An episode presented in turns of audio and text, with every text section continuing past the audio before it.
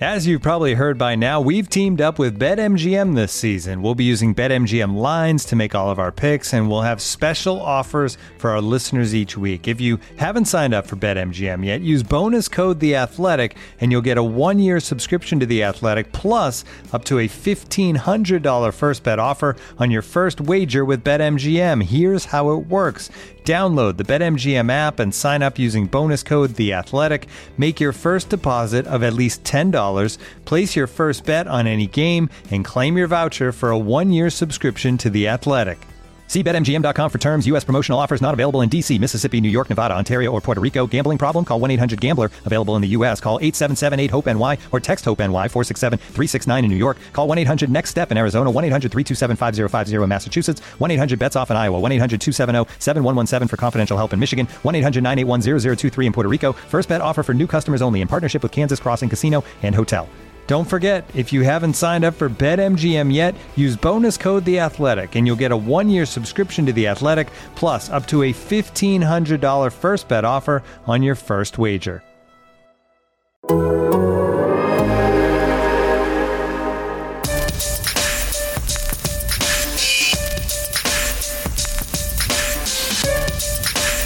right, everybody working up. Everybody's working. With that, time's yours. One more.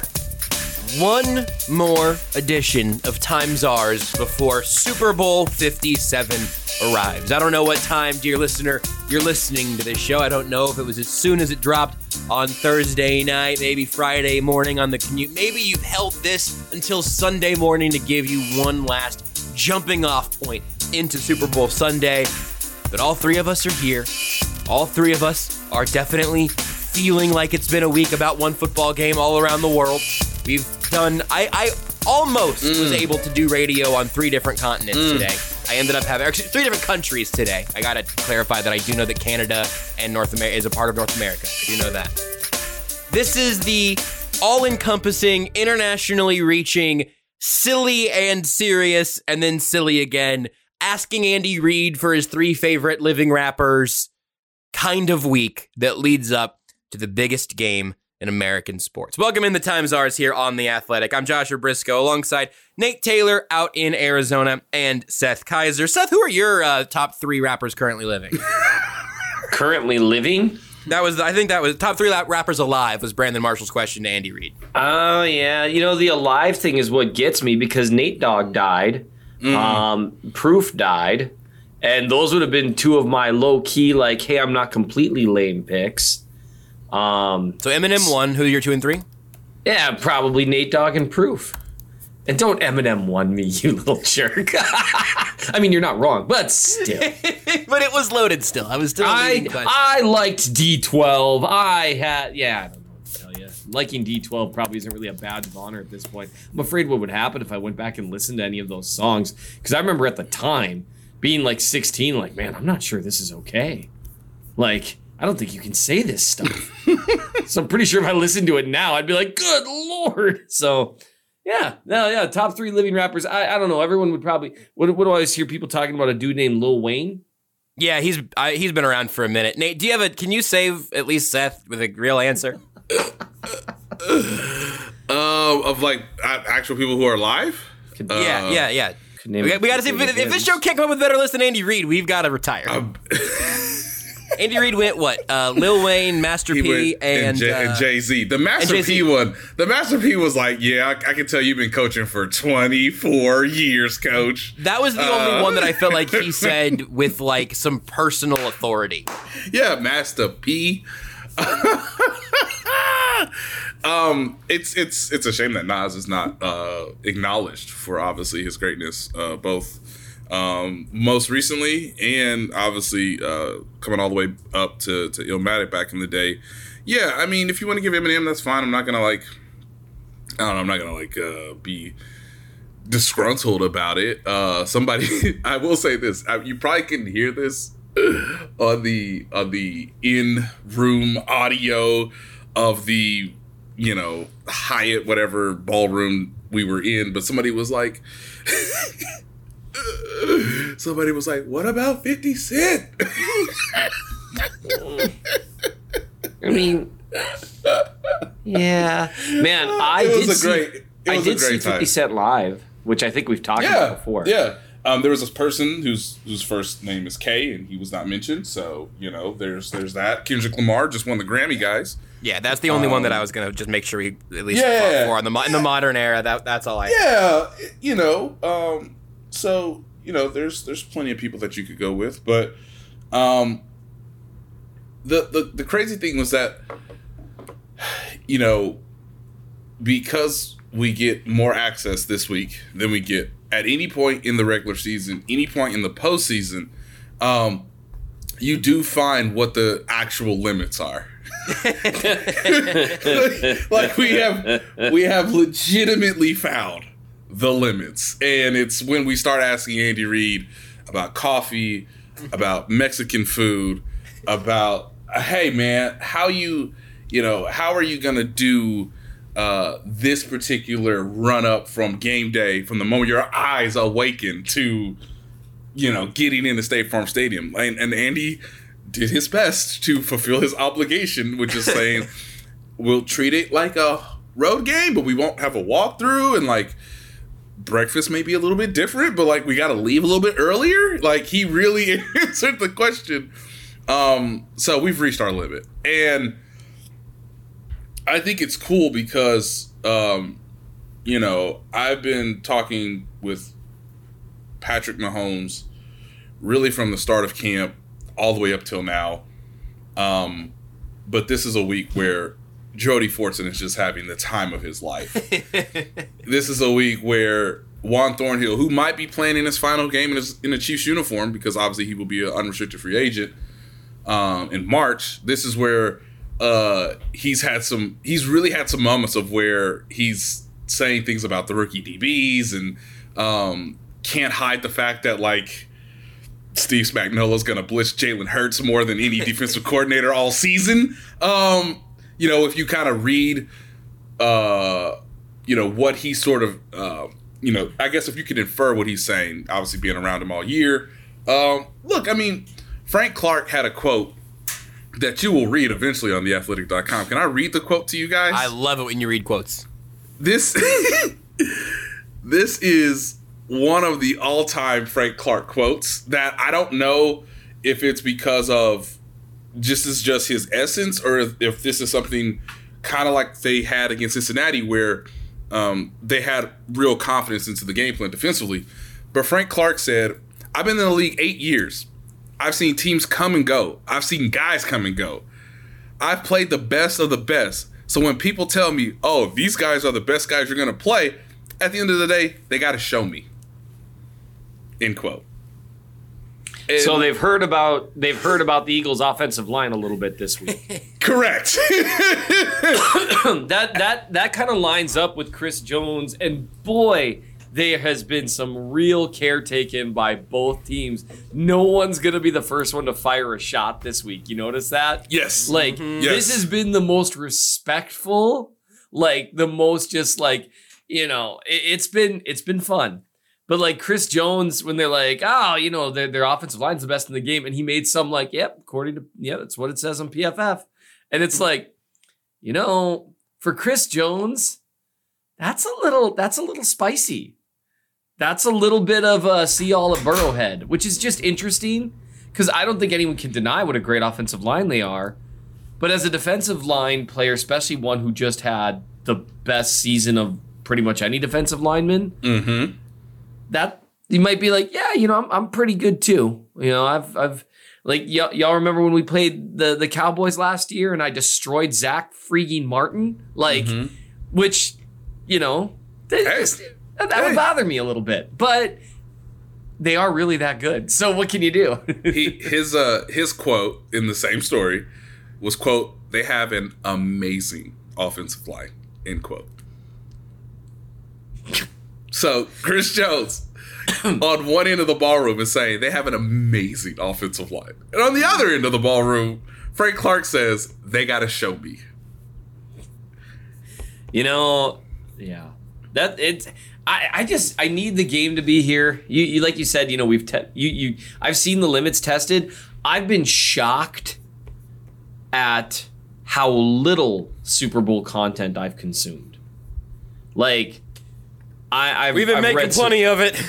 yeah, that's true. I, I have it's out caught them. there. If Yeah. anybody out there wants more Super Bowl content, see if Yeah. Twitter still works by the time you're listening to this. Yeah. Oh yeah, I, for, I forgot it's that time of month. We're we're freaking out about Twitter. I.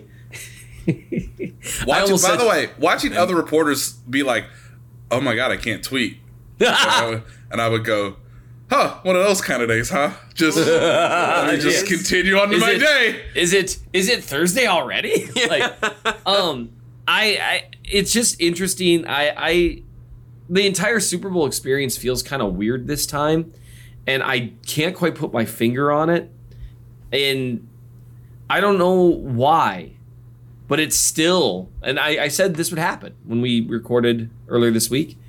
Still hasn't really sunk in for me. I've read some great pieces. It's always great when like national coverage descends upon your team because you end up with some really great pieces that are really in depth on a lot of things. It's fun. But I'm still like like you guys remember the the show we did before the soup the first Super Bowl. Yes. Mm-hmm. And we were all like borderline like not I'm trying to think of the right word. We weren't like emotional necessarily, but we were close. It was very like big picture. This is once in a lifetime stuff. This is so incredible. Like I went on like a 10 minute, hey, enjoy this. It was it was in the podcast first year of existence. we were so much more sincere back then.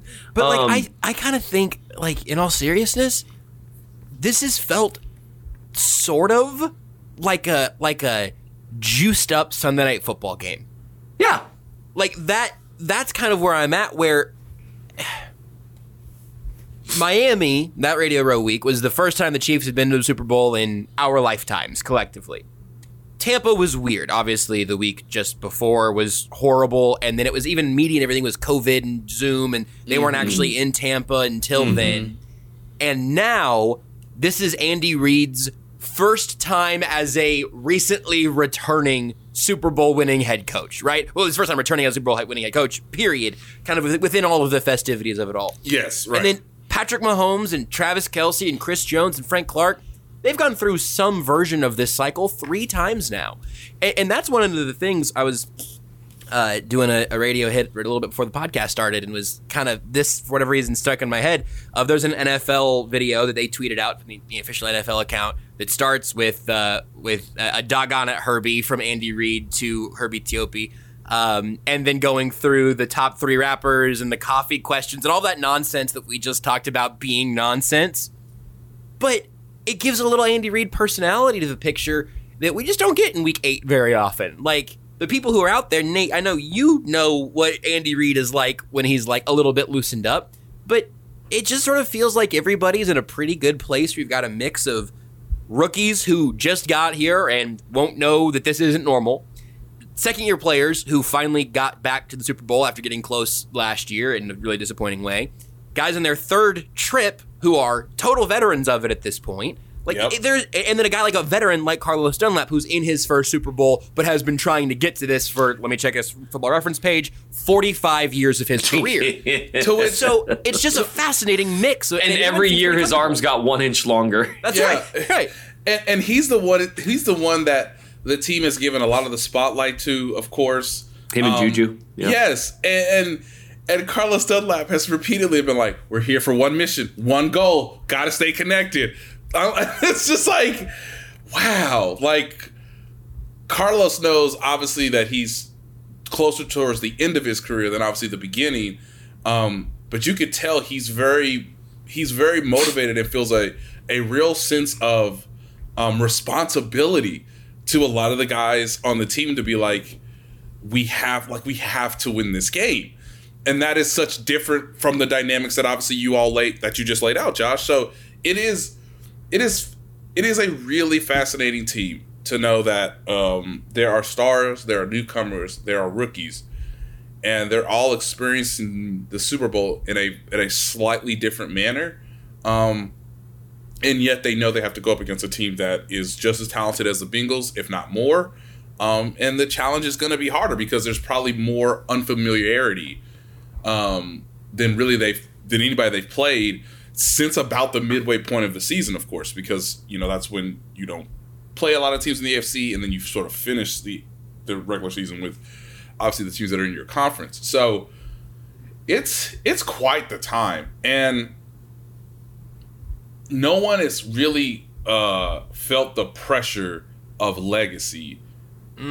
A lot of ways they felt it in Miami, and I felt like they they really used that as like obviously an inspiration and a motivation. They got off, you know, a large group of guys got off the plane in Miami in Andy Reid esque Hawaiian shirts because they all wanted the responsibility of being the team that got Andy Reid his first Super Bowl. That's not here now. Um, and we know that Kelce is at a place where um, he is the best tight end in the game.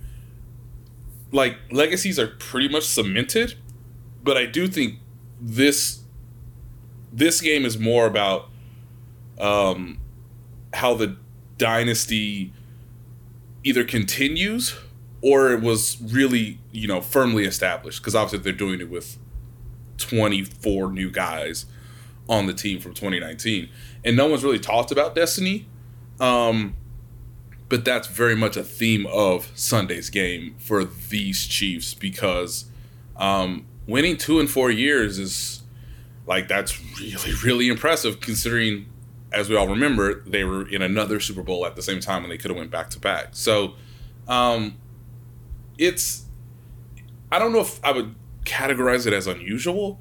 Um, I just know that like the team felt such a euphoric joy from beating the Bengals, and this sort of game um, really is about how much Mahomes can uh, prove his excellence one more time with additional time of rest and two weeks to prepare and a team fully in support of him because as we're recording this, the assumption is he will have been the reigning MVP when the game starts.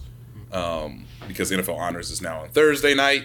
Um, but yeah, this is this is a this is the end of a journey that um, is both surprising, but you could also say expected at the same time. If you want to read more about the the newcomers in general, uh, you can do that right now on theathletic.com. An author named Nate Taylor includes sentences like Dunlap received the trophy from Reid and held it as if it was a baby, kissing it several times. I, I love it when Nate reads his own stories, but sometimes just reading a pair like a, just a sentence out loud, I think really just brings brings it to the top. So you can read that from Nate uh, in the uh, in the Athletic right now. It's all it's all stupendous. Um, but little little nuggets like that one always make me smile. Uh, with that being said, uh, do we do we want to do any more? Or you know what? Actually, I'm sorry. Let's do a quick status of the health right now. Ah, Um, yes.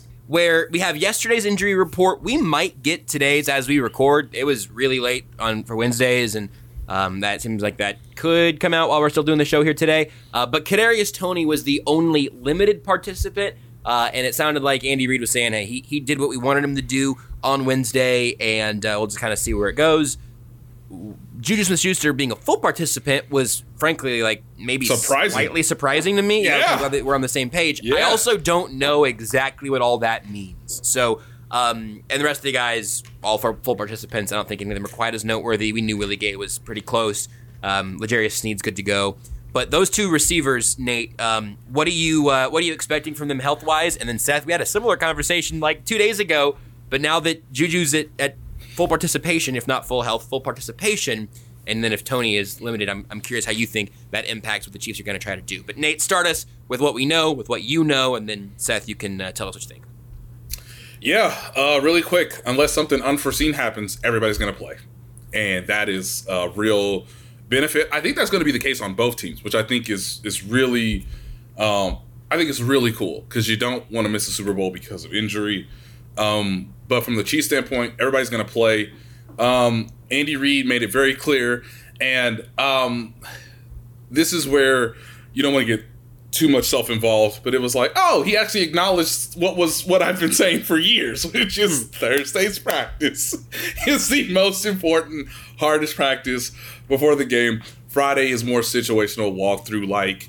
Um, occasionally they'll do trick plays. They'll they'll go through a certain set of things on Friday, but Thursday is like the big practice. So obviously, as we record, we don't have the report. But even if it stays consistent, even if it stays the same, like hey, Juju's full and Kadarius is limited, like that won't sway me from thinking that Kadarius Toney isn't going to play in the Super Bowl. Like once again, I think Kadarius Toney is a really pivotal part of their game plan.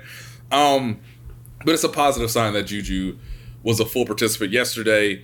Um, and the the only thing that I wish I could give folks um, that I can't because it's the Super Bowl and we must lock this down um, is that I can't watch obviously the open portion of practice that is left to only one person. That is Connor Orr from Sports Illustrated who gets the opportunity to do that and give a, a, a condensed full report. To which uh, my favorite moment was Andy Reid also acknowledging that he does not have a hand in the musical playlist of practice, primarily of hip hop artists. Um, We probably could have uh, divined that from our opening conversation to now, but yeah, yeah, good to know for sure. yeah. Great, great to know for sure that uh, he does. He says, "I don't have a hand in it." Thanks, thanks, coach. Sometimes Um, leadership's about delegation. Yep. but no, everybody's gonna play, and uh, and that should get people excited because you want to see these teams at their absolute best, given the circumstances of a incredibly long season. Now, you know, reaching the apex point. Seth, what's it mean if those guys are both playing? Um, well, with Kadarius Toney, you you need him uh, by and large. Um, they're gonna try to do some of their usual stuff to slow down pass rush, and there it is. There And it then- is.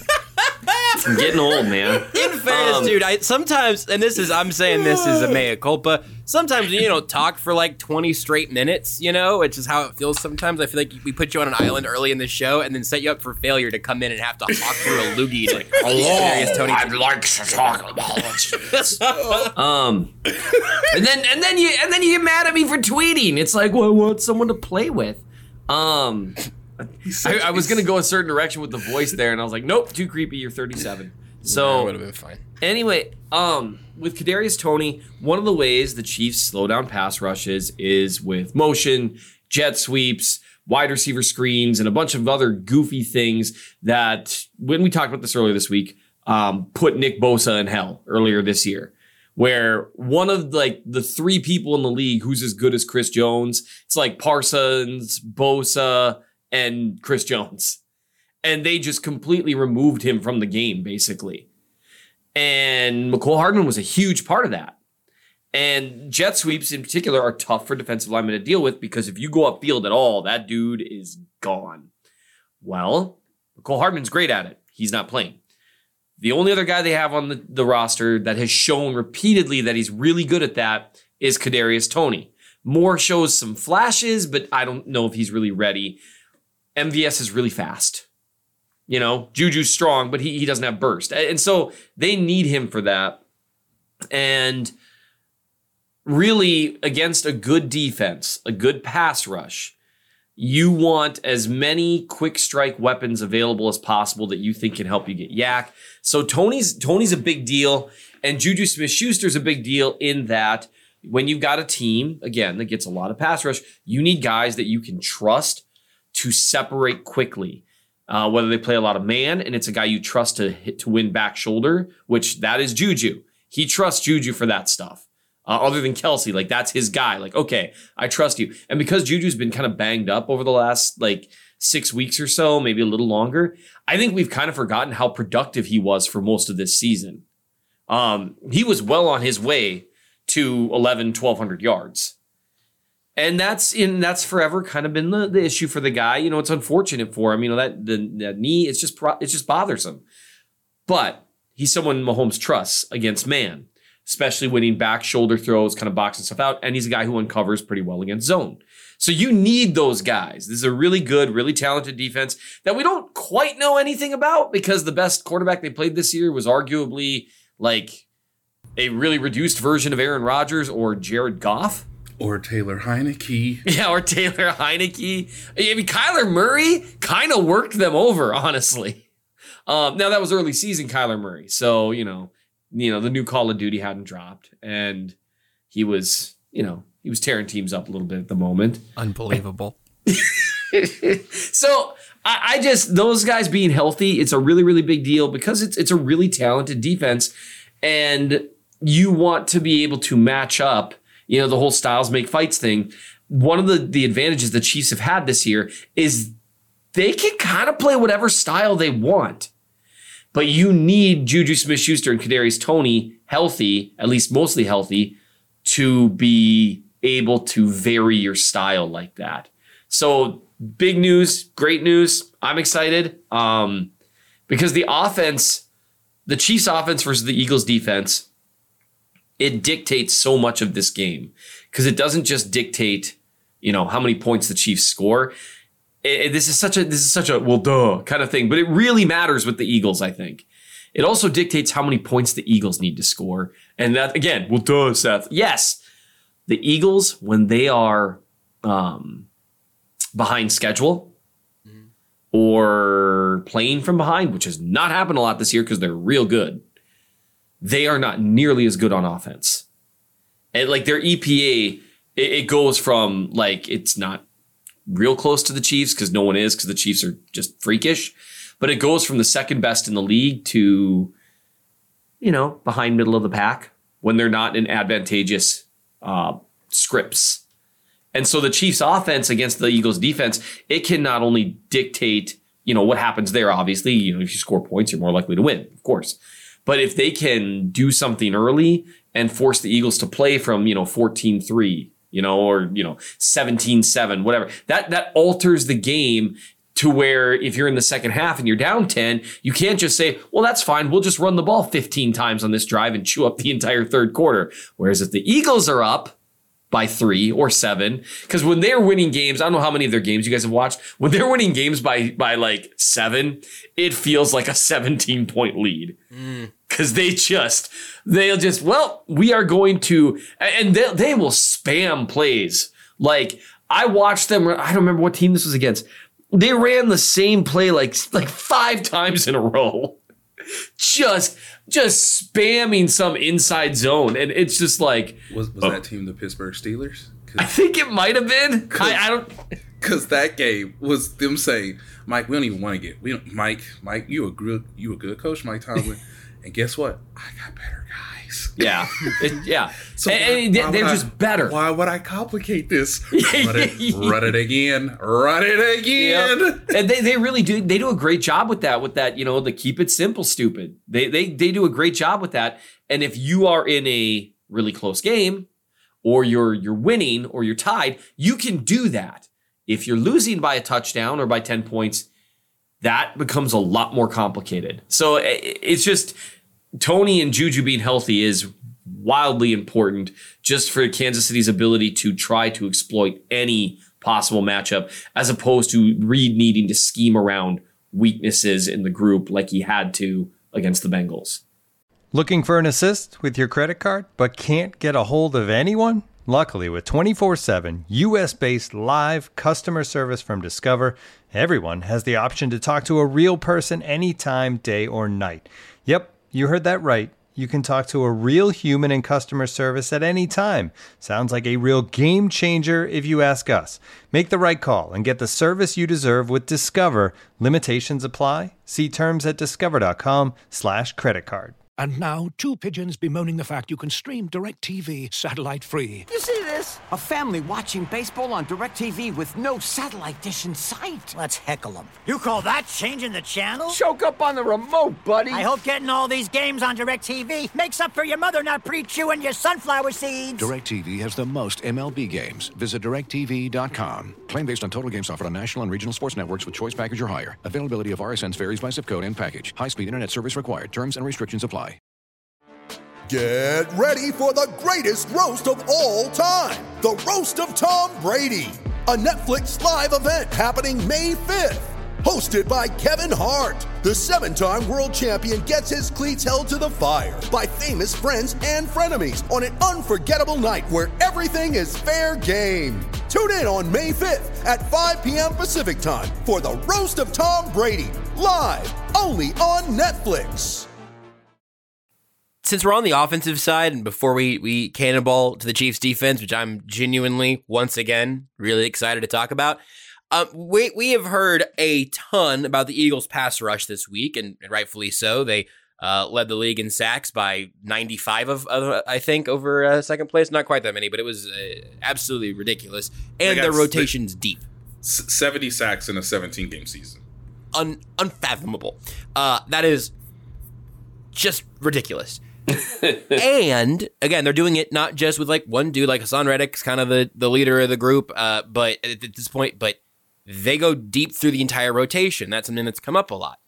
Where are you guys at in terms of your level of concern with the Eagles pass rush? Because I've had a lot of people bringing up, you know, oh, in the Buccaneers Super Bowl, we saw what happened when the Chiefs can't block anybody. Um, I'll, I'll I'll give you my uh, quick version. I don't think that this offensive line is going to look like the Chiefs Bucks Super Bowl offensive line did because it's more talented than that, several spots. Uh, but I uh, I do wonder where you're at in terms of how effective you think it could be against Mahomes, and specifically, we spent a lot of time talking about Orlando Brown and Andrew Wylie. I think this game really does come down to to Trey Smith from the line standpoint, Mm. um, because we've seen the Chiefs play um, very good edge rushers. Um, week two really jumps out to me because I was on a four day, yeah, I was on a four day turnaround, obviously with Khalil Mack and and Joey Bosa. Um, you know what Nick Bosa can do? Obviously, um, Arden Key was in the mix in the divisional round. Um, I think uh, you come to expect that there's going to be some level of, of pressure generated on the edge. What cannot happen is Trey Smith, Creed Humphrey, and and, and Joe Thuney um, not giving some form of a, of a pocket for Mahomes. Because obviously, what we've seen is they'll have Orlando push someone wide of the landmark, and then Pat usually steps up, and that gives them a chance to either throw in the pocket or obviously bounce it outside or you know run for a first down and a gotta have it moment. That's you know Andrew Wylie sort of blocking um, incredibly well on that play. But what works is because you know they have you know I, I think they really do have the second best offensive line in football, and it's just a matter of now of like is the gap between one and two significant or is it minuscule? Um, and if it's really, really small, then that gives the Chiefs, I think, a, a, a very good advantage because the Eagles. I was. It's, it's funny. I was, I was talking to Robert Mays about this, obviously from the the Athletic Football Show, and he just said, "Look, I I, I, I talked. He talked to Andy Heck, and he's like, no, they're they're just gonna do what they do." Um, he's like, "No stunts, no exotic, like you don't think anything?" And he's like, "No." And then just yeah, they just put five guys on the line of scrimmage, and Yep. They Two of those love their guys- bare front. and two of those guys win. like, and the issue, the issue really becomes a problem if the guys in the interior win, which is why Chris Jones is such a anomaly um, when you really study him across his peers at the interior line position. So, um, if if Trey Smith plays well, they can run the ball. They can obviously protect Mahomes. It will give the offense more time to be you know, exploring second and third levels down the field. Um, I think, and you know, we've all talked about this before. When Trey Smith has some anger to him, it it, it has some real effect for the rest of the team. Um, that's just someone in the offensive line that I'm pinpointing, even though I know most of the time we tend to look at Andrew Wylie or Orlando Brown. Um, Joe Thuney's played in enough Super Bowls that I'm just like he'll be he'll be he'll be what I expect him to be. I assume he's fully charged and yep. so it's really about Creed Humphrey, and I think even more about Trey Smith. Uh, to to not let Ndamukong Suh come in the game and just you know uh, collapse the pocket uh, faster than like the average player did. I also wonder too if like the Tennessee game is like a bit applicable because they could not run the ball on Tennessee. They really couldn't run the ball against, um, you know, the Bengals last time. Yep. DJ So- Reader gives them problems. Gives them problems, and so if Fletcher Cox or Ndamukong Suh can do similar things, then the burden obviously shifts on Mahomes' shoulder, his right, you know, his his his right ankle, and obviously how can he sort of do things off script with a little bit more time to obviously get closer to full health, even though he's not going to be 100% Sunday, um, despite getting around the clock treatment. So Seth, where are you at there? And then what what can the Chiefs do to try to help out their their O line if that ends up being a problem? But do you think it's going to be? Um, one thing I'm definitely worried about their ability to run the ball. Linval Joseph has played real well this year. He's a guy I wish the Chiefs would have picked up. They could have picked him up for cheap and plugged him in the middle, and they would have been better off for it. And I don't mean that as disrespect to to Nnadi or Williams, but Linval Joseph's a better run stuffer right now. He eats space better. Williams isn't quite the same guy he was, you know, two three years ago, and he's done a good job for them. And their run defense made some big strides after he arrived because of his ability to actually control two gaps, which is hard to do. Um, another thing worth noting Hargrave, one of the only sacks uh, Creed Humphrey gave up last year, maybe the only sack. I think Um, it was. Yes, I think it was. That, that's a very good point, Seth. Yeah. And Hargrave beat him like a drum on that play. Um, he is a really tough combination of power and and kind of sneaky quickness. Um, he's been really good this year. So that interior stuff, it's interesting. Here's the here's the problem with lining up in bear front consistently against the Chiefs. So you line up five, one of them wins. Here's the the, the problem you're you're in now is so now you automatically it's like it's like you're automatically blitzing Right. Yeah. which means you have seven guys in coverage, which means you're limiting what your options are in coverage with what exactly you can do. It would not shock me if the Chiefs, if they're going to insist on lining up in a bear front, if the Chiefs spammed empty on them a little bit hmm. and said, okay, that ball's coming out in 1.5 seconds, guys, because you've got seven guys in coverage and we have five guys running routes and it's just not enough. And you know, what are you to do? Are you to are you to try to, you know, swallow up the underneath stuff and leave some stuff open over the top? MVS made the Bengals pay for that. Or are you going to play too high? Now imagine this, you're running a bare front and you're playing too high.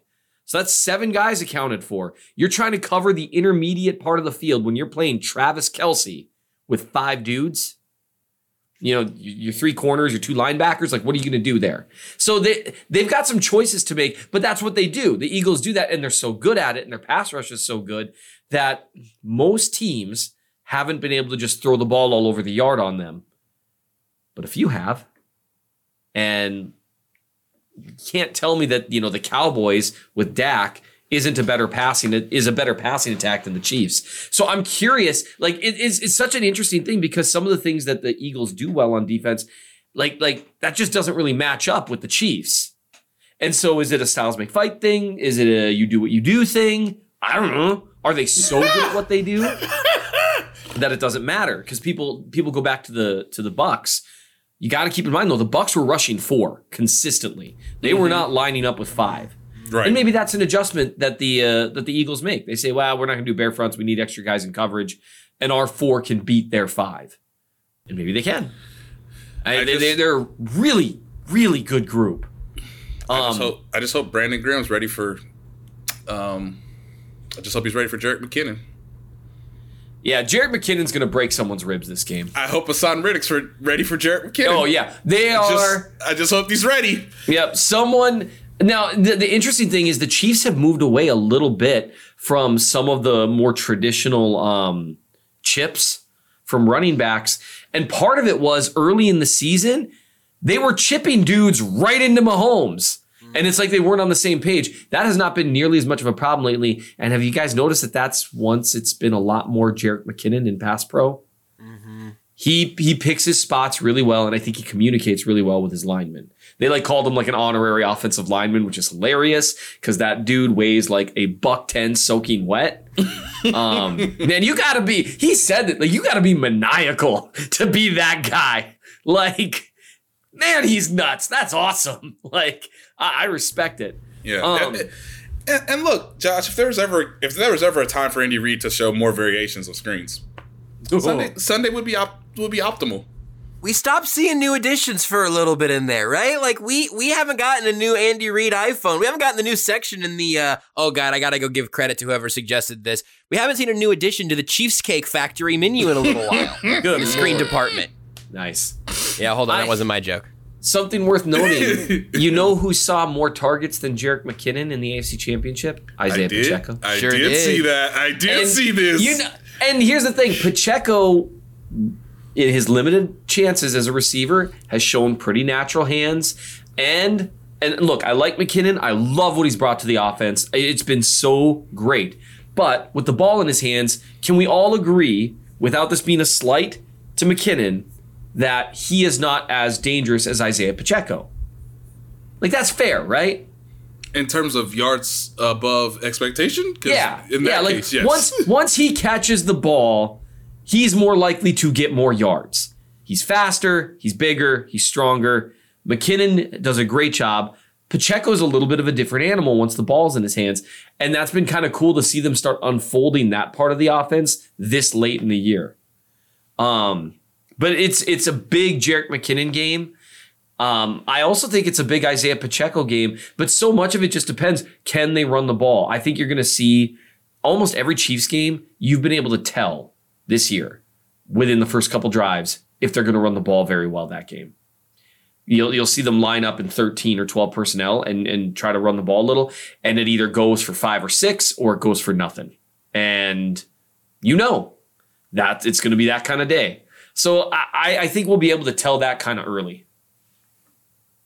Shout out to Brad Alice for uh, Chiefs Cake Factory, and shout out to Zach for suggesting the combination of a Chiefs Cake Factory on offense combined with the defense's Spagnum opus. Come on. Both of Open you, it uh, up. both of you at this point are uh, contributors to jokes I will be making for the next uh, couple days, regardless, in the next month or two if they win. What if we Thank you, engage? Zach. What if we engage nine? what if we engage nine? You know, I, I, I don't know if that brings us to this naturally. yes, let's do it. Steve Spagnuolo, this is, you know, the, the Tampa Bay Super Bowl, it just didn't really matter. But low key, if you go back and rewatch the first half before the Chiefs offense just crumbled under the pressure of not being able to protect Mahomes and receivers dropping passes that are hitting them in the face, the defense, low key, started off that game pretty well. The defense right now, right this second, I think, is playing as well or better as it has in the entire Steve Spagnuolo era. I buy it. And this is he's facing his second year quarterback who has vastly exceeded expectations, who has played really, really well, and who also, if I'm recalling, I believe his EPA against the blitz, and remember everyone EPA is expected points added, uh, basically how well you move the ball. He is 29th in EPA per play against five plus pass rushers. Man, Nate, I can't believe that Seth rate. just said Jalen Hurts should have played wide receiver. I mean, Oh yeah, look, way too many people. That stop it. no, I mean, that's what you texted us earlier in the week. It was Jalen Hurts is a bum. He should play wide receiver, and Steve Spagnuolo is going to put him in a dishwasher. I thought that was weird because I don't I make didn't understand the make metaphor. one argument for why you would pick Patrick Mahomes over Jalen Hurts. No, we're not doing that. we're not Guys, doing guys, that. guys, We're guys, not doing guys, that. guys, no. guys, guys. mnchiefsfan.substack.com. Seth Guys. Rollins bags. guys, guys, Fine. let him let him have his moment, and I mean that in in the nicest way I can say it. Fine. Mm, fine. All right, I'm good. I'm back. Has he has he not watched Patrick Mahomes play? No, football? I clearly, don't clearly know. no. Has he not To- watched him play football? to the credit to our colleagues at the Athletic who were who were with him, both of them were like, "Well, Bo and Zach! he- he's a he's a better player." That was that was awesome. Like that response, like, "Well, because because he's better." Like it's like, "Well, yeah, but Hurts is younger." It's like, yes, he is 24 versus 27. You know what? I can't do this. I'm sorry. You're right, John. We don't need to do it. We don't need to do it. We don't need to do it. Hey, Here hey, hey, hey, hey, hey, guys! If the Chiefs win this game, who's to say that Creed Humphrey isn't a better all-time center than Jason Kelce? Oh, stop! No! Oh, no! Who's to say it? Who's to say it? Who's to say it? Who's to say it? Yeah, Who's make to the argument. say it? Make the argument. Say it. Make the make the uh, argument. That's that's by the way. Their PFF grades are basically identical, and Creed's gonna have this ring. I mean, who's to say? just just so you know, kids, anytime, you know, the prove me wrong meme is very funny and, and everyone enjoys it and all that kind of stuff. But anytime someone really actually tries to engage you in something and they say something and then they say, prove me wrong, that's called flipping the burden of proof. They are the one making a claim. It is their job as the claim maker to provide why their premises lead to that conclusion. This has been Critical Thinking 101. Don't let people do that to you. It's basically a form of gaslighting. Hey, uh, how many how many rings does AJ Brown have, real quick? Oh gosh. No, don't do this, Josh. Ze- is it zero? Because Justin Watson's about to have two. I mean, he's gonna have two if they win this game. Make the argument. Make Make, the the, argument. argument. so anyway, I think he's younger too. I don't know if he's younger. So, all right. Here's the thing: Jalen Hurts, and one thing that's worth noting, his him ranking so low against the blitz, and that part of that is just going to be a sample size issue, right? Because they really weren't losing that much. Correct. And so you don't have a lot of teams that are pinning their ears back. But I'll tell you, if you look back at like the Colts, the Cardinals, and like some of the teams that kind of gave them some problems. What's up with the Colts, by the way? Like they beat the Chiefs. They like took the Eagles to the wire, man. like what happened to them? Like if they played that well against every other team, they would have finished the season, you know, 15 and 2. It's it's it's also called we have to play in Indianapolis. Hey guys, listen. Jeff Saturday won a football game. Who's to say he's not a better oh head coach? That, oh. One of my favorite things about you, Josh, is you're like, no, Seth, don't do it. And then you proceed to do it for like the next 10 minutes. I did it different. I can't blame you. And so I already did like a five tweet thread on it because it was like making me itchy. Like, I was like, "Ah, I can't leave this unanswered.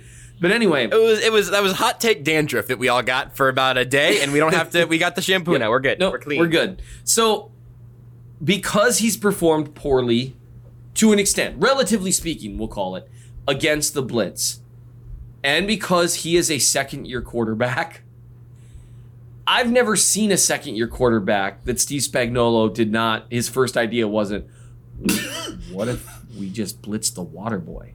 What if Clark Hunt ran out onto the field and tackled him? what if? Like, that's Spagnuolo. I mean, it's like, we're going to go after you. Prove to me that you can handle a zone blitz and know whether I'm going to have the hot read covered and where you go next. Show me you can find those holes pre snap. Because sometimes, uh, sometimes like against the Bengals, they they tried to do the zone blitz stuff earlier this year, and Burrow said, "I absolutely can do that," and proceeded to complete like 19 passes in a row over the middle of the field. Jalen Hurts has not shown he can do that. And so what they did against the Bengals, they were running some pretty aggressive stuff, but they were playing more man than you think, while keeping a couple safeties over the top. And maybe they do the same thing. I don't know. AJ Brown chews up man, but so does Ja'Marr Chase, so it's hard to say. I think with Jalen Hurts, you're going to see more. We are going to do some some. We're going to send at least five guys after you a lot of time. We're also going to send some simulated pressures where we're dropping Frank Clark and Colin Saunders into space right where you want to throw the ball hot, and see if you throw a pick to the big dude, and show me you can process it. Show me you can do it, because and, and to in Jalen Hurts' defense, he spent the last two years showing everyone he can do everything that people didn't think he could do. Mm-hmm. So I don't know if it'll work, but I do know he hasn't been great against the blitz this year, and I know Steve Spagnuolo loves to give people the Jordan Love treatment.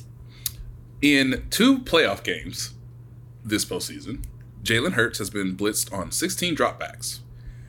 His off target percentage per TruMedia is 20%. When he is blitzed, he has not completed a single pass to the outside numbers on the right half of the field Oh dang! on any attempt 10 yards, 20 yards, 30 yards. 0%, 0%, 0%. So, what he likes to do is throw just inside the numbers to the right. He likes to throw over the middle if he has time, or he likes to throw behind the line of scrimmage. That's where his completions are in Yep. these two postseason games where he has been blitzed. So on 16 dropbacks, where five or more defenders have come to attack him, he has completed eight attempts. you- Excuse me, he has completed eight out of 15 attempts. Mm-hmm. So eight out of 15 for how many yards, guys? I Eight, I eight, com- eight completions out of 15 attempts for how many yards? I it feels like it's going to be low, so let's say 70 yards. Oh, oh, 45.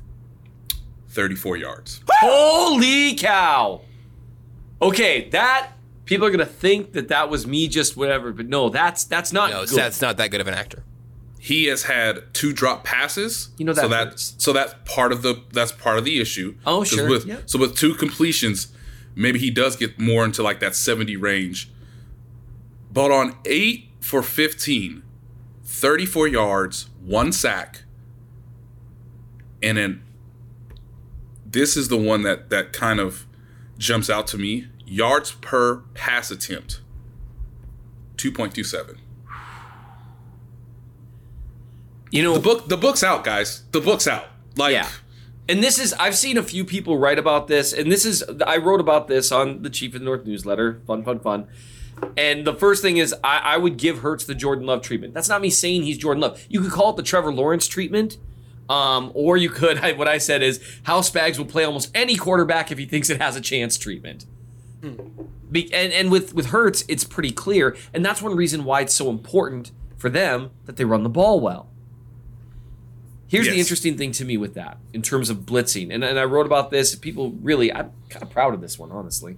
Um, one thing about being aggressive with blitzes, or you know, sending maybe a guy into the A gap, you know what else that does?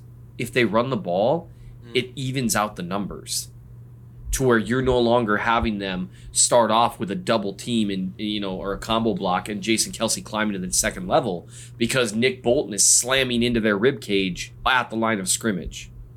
Right? Or or Leo Chenal is some for some reason lined up right next to Derrick Nnadi, right? Those things it has the potential corollary benefit of helping slow down the run game because you are no longer the Eagles are no longer able to play, you know, well, we get to do seven on your set, you know, on five up front because Jalen Hurts is a threat. So you got to account for his body. Well, if you've got seven guys at the line of scrimmage, suddenly those numbers are a lot more fair. And they also, again, has the core the benefit of, okay, we've got seven on the line. Who's dropping? And this worked on Patrick Mahomes his first year.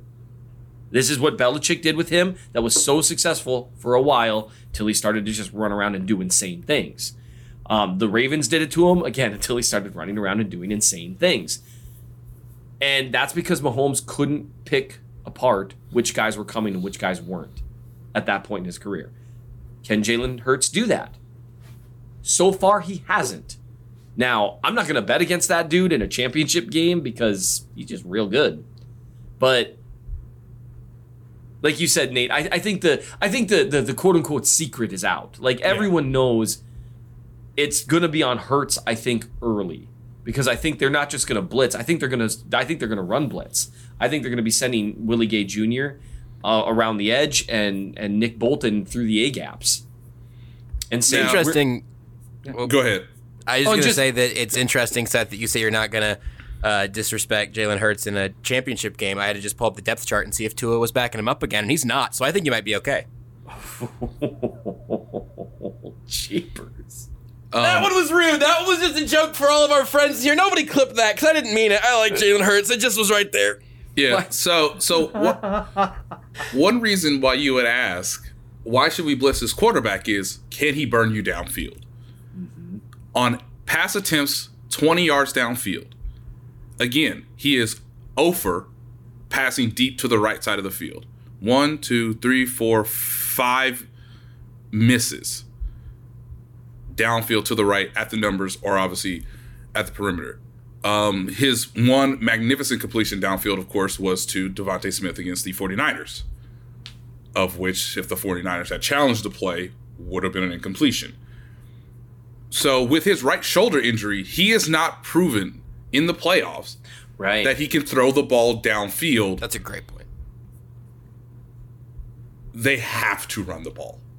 They they they have to run the ball, even with AJ Brown, who was a great ball getter, even with DeVonta Smith, who is incredibly smooth with his routes. They have to run the ball. Um, and the game script really needs to go uh, to, like you said earlier, it needs to be either either even or to their advantage. Um, because in these two playoff games against um, Wink Martindale, who is obviously known for blitzing with the Giants, and the 49ers, who refuse to blitz because they have Nick Bosa um, and Fred Warner, um, he's only completed two passes 20 yards downfield, and they're to the left side of the field on the boundary. Um, one of them, of course, is him moving out of the pocket uh, to where he extended the play. well, and one wasn't even a catch, Smith. actually. Yeah, that's what I mentioned. The DeVonta Smith one, Yeah. where where you if the and and look, give credit to the Eagles. They understood that like we get up to the line, we are really good at runs. You know, they've obviously practiced. When we get in these situations, we know our actual call to where the coaches don't have to do it, and then we run up and look. If Kyle Shanahan doesn't want to throw the challenge flag, that's that's on him. Oh yeah, Um, no, but they- he destroyed him in game management. but yeah, but that's you know uh, again. So if he proves that he can throw the ball downfield, then that obviously changes the the the complexion of the game. But you know, as much as we're wondering about Patrick Mahomes' right ankle injury, um, I do wonder how much arm strength accuracy can be enhanced over these two weeks because in the postseason that was the that was the sneaky quiet thing. He he did not turn the ball over. He made very astute decisions, that being Jalen Hurts, but he also did not throw the ball downfield. Um, and when they tried it, just to keep defenders honest, they weren't successful enough to where defenders were really afraid of it. The only issue is they could not tackle Miles Sanders because Jason Kelce is one of the best linemen I have ever seen get to the second level and manipulate a defender. And Fred Warner is probably still wondering how in the world did I get beat this bad? Because Yep. I'm one of the best middle linebackers in the field, and he didn't know where the ball was going. Yep. That was really Jason- good analysis, but I was having a minor, minor crisis during it, Nate, because we do have an injury report out today, and Hey! it's not what you might expect in one spot. Kadarius Toney, full participant. L'Jarius Sneed, limited knee. He'd be all right. You're welcome. Nate, uh, is that is it'll be all right. Uh, also, your evaluation. Mm, I need to see tomorrow's report. Um, that's not good. That that's that is not good. So I'm uh, seeing here on Twitter, uh, Zach Eisen tweeting out that there was a, a knee issue for Sneed earlier in the year. I simply do not remember anything from more than an hour and a half ago. Um, so I'm bringing that up to kind of run that by you if that rings a bell. Uh, I trust Zach, but I just don't remember it. Yeah, no, I I, I, Um, I, I would trust him too. It, it doesn't come to mind like um, in terms of guys that I've played through knee injuries basically all season. It's been like Juju and like Orlando Brown and um, yeah, I, I mean. Joe Thuney had a little bit of an ankle knee midway through the season, but he's played through that. So, like, no, I don't. I mean, obviously, L'Jarius was excellent, um, really in September and October. So, you know, we'll see how they manage it, but um, it would it would be nice to have the best blitzing cornerback in the game. Yeah, when, it sure when would. you when you when you want to blitz Jalen Hurts. Um, They already got let's Trent I'm McDuffie, seeing, though, so. I'm seeing here like knee issues from the off-season workouts, and I don't. Yeah, I'm. Whatever that originates from. The, the thing that immediately makes me nervous is that if you get hurt during practice, you are going to have been a limited participant because you started practicing and didn't finish it. Um, Yeah, that's that is that is one that is one possibility. hmm And I'm just gonna immediately assume the worst because it's Super Bowl week, and that it feels like we're due for that.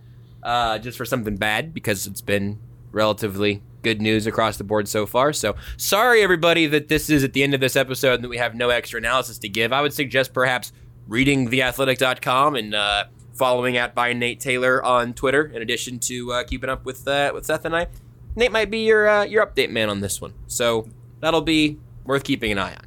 Yeah. I feel worse now than I did at the beginning of the podcast.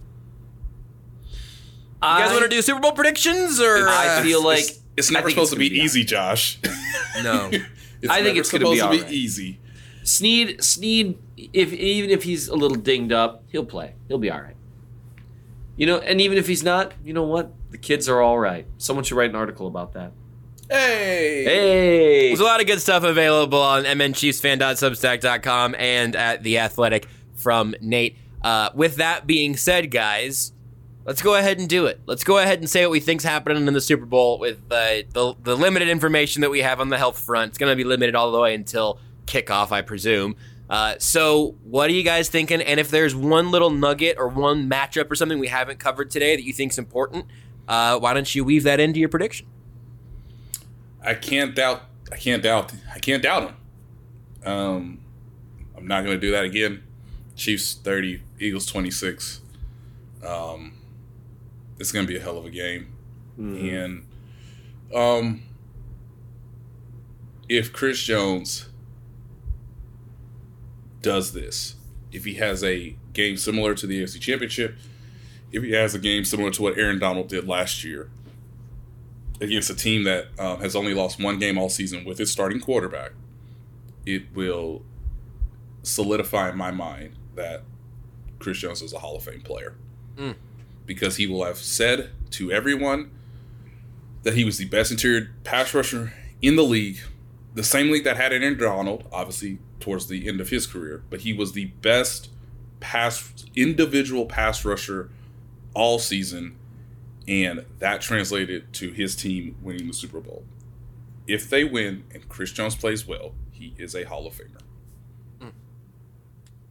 Seth, I think you've earned the right to be our closer based off the AFC Championship game, so I'm going to leave you that. And I'm going to go ahead and say that I, the final score will not reflect this in my prediction, but I weirdly feel better about the Chiefs here than I think I am supposed to. Uh, just because I don't really buy this this narrative that the Chiefs have the better quarterback, and because they because they don't. Now, I don't buy the narrative that the Chiefs have the better quarterback and the Eagles have the better roster, at least to such an extreme that that's going to be the way to analyze it. And really good analysts have said stuff along those lines. And I understand that, that again, the depth of the Eagles' defensive line, the pass rush altogether is uh, incredible. But we've been talking about pressure and, and bringing the blitzes. If that happens, it's going to demand that at least two of these rookie cornerbacks are able to handle some significant business from AJ Brown and DeVonta Smith. And frankly, they earned my trust against Ja'Marr Chase and Tee Higgins. And I feel pretty good about it. I, I really do. I hope L'Jarius Sneed is out there, certainly. But I'm buying what the Chiefs defense has shown us over the last five games. I, I've seen it enough times in a row to think that it's real. And uh, the, the Chiefs have Patrick Mahomes, so I'm pretty excited about the offense. I will say, just maybe a little worried about what happens if the Chiefs pass catchers aren't getting open, but that's what Travis Kelce's for. Uh, I hope Kadarius Toney is healthy. I'm I'm going uh, Chiefs 24. I'll go 27-24. I think is what I've been saying. I, I think it's it's not quite in the 30s because I'm kind of buying these defenses a little bit. I'll go 27-24 Chiefs. I uh, I'm altering my prediction that I've made in other places because this is Time's Yours, and this is our special place. By the way, Josh, I appreciate you throwing it to me to close in honor of me knowing ball. I appreciate Yeah. that. Yeah, this will be the last time I acknowledge that. Yep. Um, Nope, that's fair. That's fair. un- unless you pick the Eagles here and are right. In that case, heel turn Oh, for you will be awesome. I, I am not willing to get myself harmed or place myself in the harm's way. So here, here's what I'll say. I, I think I, I'm predicting, I'm going to say 31 24 Chiefs. Um, and I think we'll sweat, but not, it won't require like an epic comeback or anything like that. Um, I, I think I could be wrong here. We'll see how it goes. I, I think people might be underestimating the edge the Chiefs have in coaching. Now, I, I think Sirianni's better at in-game decisions in terms of like when to go for fourth down, certain some of those things. But I think in terms of of game planning and schematic stuff, I think the Chiefs have the edge on both sides of the ball. That's that's my theory, and I think that matters. Um, with regards to everything else, This is the third time, and people keep saying the third time in five years, and I've been corrected on this a few times. This is the third time in four years the Chiefs have been to the Super Bowl. Three out of four years, they they have gone to the Super Bowl, and I really like the first year we did this podcast. We talked a lot, and like you pointed that out. It was our first year doing this, and when we talked about the Super Bowl, we felt like it was like this. We we couldn't believe that we were there and, and, that the Chiefs had made it there and that we had a chance to even watch it. And I reminded everyone multiple times that as nervous as you were, and I think everyone was nervous, to just enjoy being where they were at, that you can really make those memories. And that that this stuff is what I called it was rare. And the crazy thing, because even as good as we knew Mahomes was then, I don't think we knew maybe how good Brett Veach would become at his job or all the other things that have fallen into place. Maybe we even we kind of underestimated how great Patrick Mahomes is because this isn't rare now for the Chiefs. And that's a whole separate thing to enjoy because it become become really easy to become kind of inoculated to how cool this is, man. Like before Andy Reid, and there was a great article written about this, before Andy Reid the Chiefs haven't won a playoff game since the early 90s. And now, three Super Bowl appearances in four years. Enjoy that. Like the legacy stuff that's at stake this game, Nate, you brought up you brought up Chris Jones. Andy Reid has a chance to start getting mentioned like, hey, is he like top three of all time? Top four, top two, top one? He's got a chance for some stuff, winning another Super Bowl. Patrick Mahomes' legacy conversation changes. Travis Kelce's legacy conversation changes. There's some cool stuff that they can do in this game. And I really hope Chiefs fans enjoy this for entirely different reasons, not the nerves. But don't don't take this for granted. This is cool. You are a fan of the most successful team in the NFL over the last five years. And just take some time and enjoy that. And it I think it's gonna end well. Nate, final words are yours. Um, there was a moment today where I had a conversation with Tom Melvin. Um, and the Chiefs put out this video. I'm sure some people have seen it, but Tom was the one who was right next to Kelce when the game ended in the AFC Championship. And he was the one, he was the first one to say, Man, you're going to play your brother in the Super Bowl. And you could watch on camera the emotions that Kelce like just showed. And Tom Melvin today told me that he and Travis had a goal for this season, a goal that he would not want to give me the actual details of such. But he made it very clear to me when the season began, me and Travis had a goal for this particular type of season. And then he also told me he encouraged Travis to talk to his brother more often, not realizing that they were going to have one of the most popular podcasts in the freaking world. And it was all going to get both of them and their parents to be celebrated in a way that honestly was unfathomable when Tom Tom Melvin was trying to tell Travis Kelce how you know what what words you want to use cool remarkable um obviously interesting fascinating to some degree that like hey man you and your brother are probably going to both be in the hall of fame. You should talk to your brother more. Like during the season like really enjoy where both of you guys are in your careers right now and now they have a podcast and they're playing each other in the Super Bowl. Um, and I just want people to realize that I asked Tom how many days off has he had. Like days off where you necessarily didn't have to think about football. Tom looked me straight in my eye and said, "We started on July 24th. It's February 9th. I've had seven days off all all season." The journey is long and they are this close to experiencing a high that is so rare. If they pull this off, um, I tend to think it's the greatest season everyone on that team has had, even in addition to what happened in 2019. Um, so I just want fans to keep that in mind. As Seth, and I completely agree about the coaching staff, as Josh, and I completely agree, says about the rookies, in particular the cornerbacks. Everything from January, excuse me, everywhere from July 24th is basically led to February 12th. And if they win, um, one could argue it would be the greatest season in the entire franchise history of the Kansas City Chiefs.